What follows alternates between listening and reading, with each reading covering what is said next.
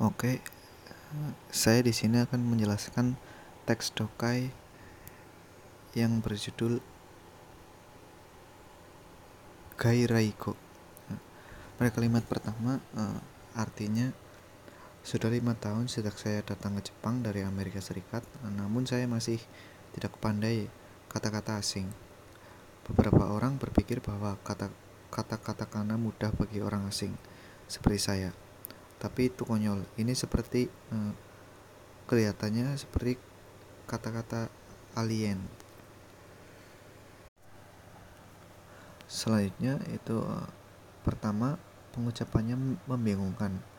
Orang Jepang mungkin berpikir bahwa itu sama dengan bahasa Inggris, tapi itu tidak. Itu adalah kata yang sama sekali berbeda. Eh, beberapa teman saya di negara lain tidak tahu perbedaan antara kopi dan kopi.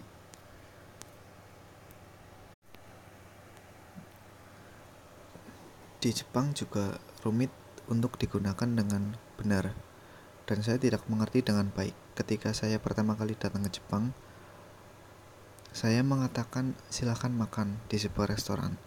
Saya diberitahu ini nasi.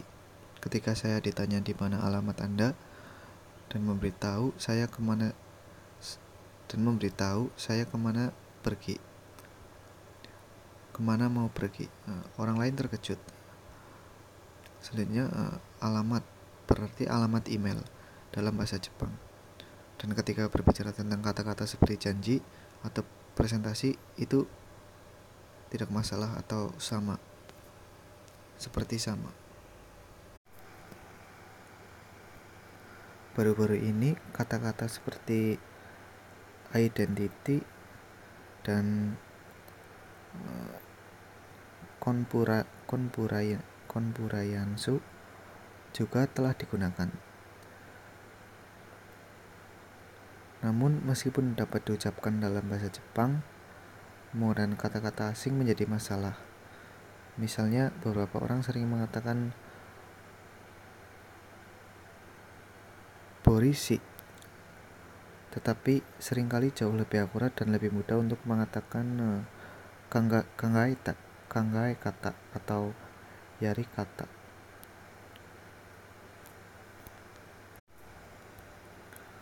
Uh, tentu, tentu saja saya tidak 100% menentang kata-kata asing. Saya rasa tidak perlu mengganti uh, satsu dan pasokong yang biasanya digunakan semua orang. Kata-kata asing sangat diperlukan dalam bahasa Jepang, tetapi penggunaan yang berlebihan tidak baik. Saya pikir harus memikirkan bagaimana menggunakannya secara seimbang.